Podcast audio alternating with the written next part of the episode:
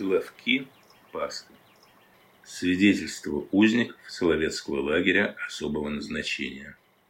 Читают сотрудники и сотрудница фонда Иофа.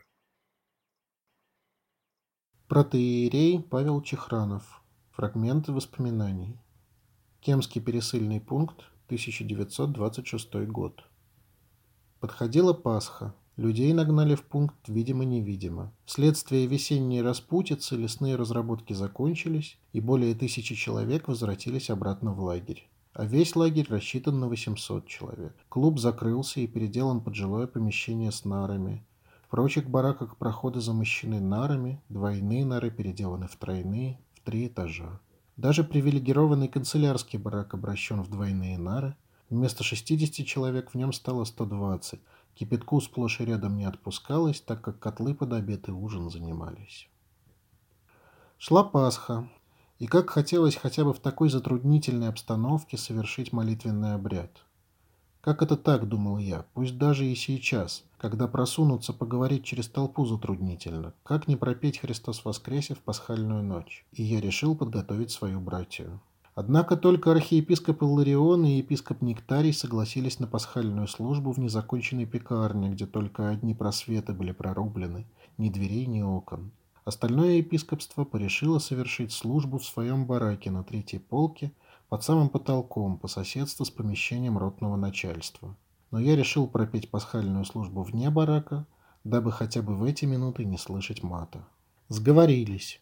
Настала Великая Суббота, нас постигло новое испытание. Последовало распоряжение коменданта ротным командиром не допускать и намеков на церковную службу. Из восьми вечера не пускать никого из других рот. Однако я настаивал, все же попытаемся в пекарне совершить службу. Епископ Нектарий сразу согласился, а архиепископ Иларион нехотя, но все же попросил разбудить в 12 часов. В начале 12 я отправился прежде всего в барак, Двери были настежь открыты, и мне, быстро вошедшему, преградил дорогу Дневальный. Не велено пускать никого из других род. Я остановился в нерешительности, однако владыка Нектарий был наготове. «Сейчас, сейчас», — сказал он мне.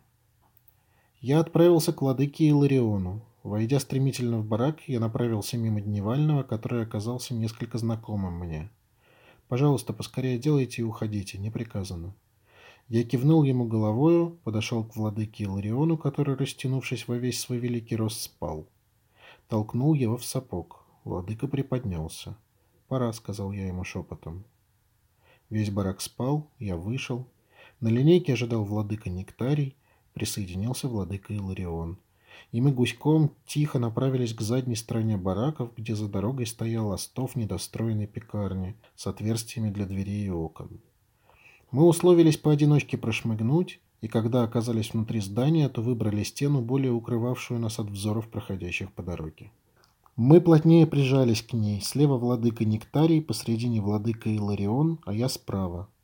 «Начинайте», — проговорил владыка Нектарий. «Утреннюю?» — спросил владыка Иларион. «Нет, все по порядку, с полуночи», — ответил владыка Нектарий.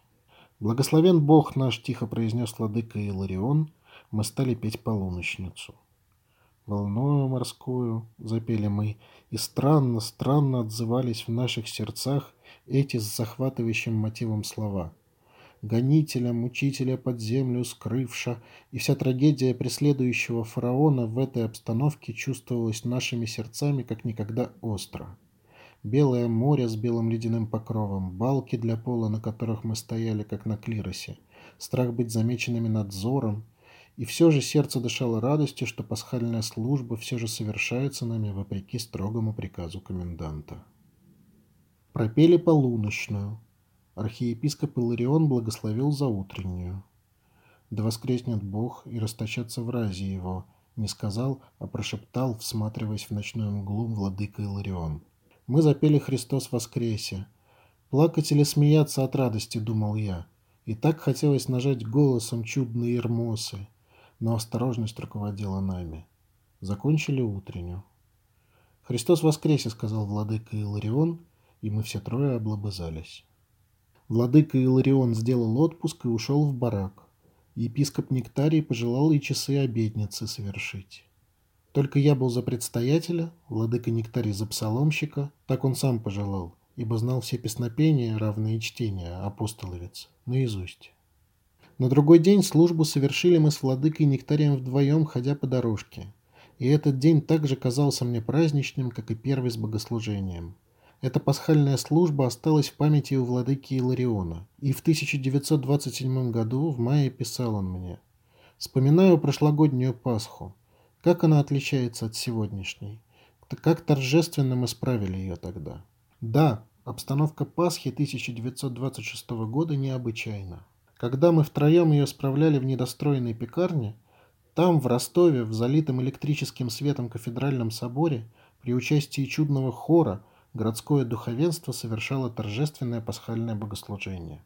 Но, думается нам, наша кемская Пасха с владыкой Иларионом в пекарне без окон и дверей, при звездном освещении, без митр и парчевых рис, дороже была для Господа, чем великолепно обставленная ростовская. Протеерей Павел Дмитриевич Чехранов, священник Ростовской и Таганрогской епархии Русской Православной Церкви. Арестован в 1923 году и обвинен в сопротивлении обновленчеству. Находился в заключении в Бутырской тюрьме и на Соловках до 1927 года.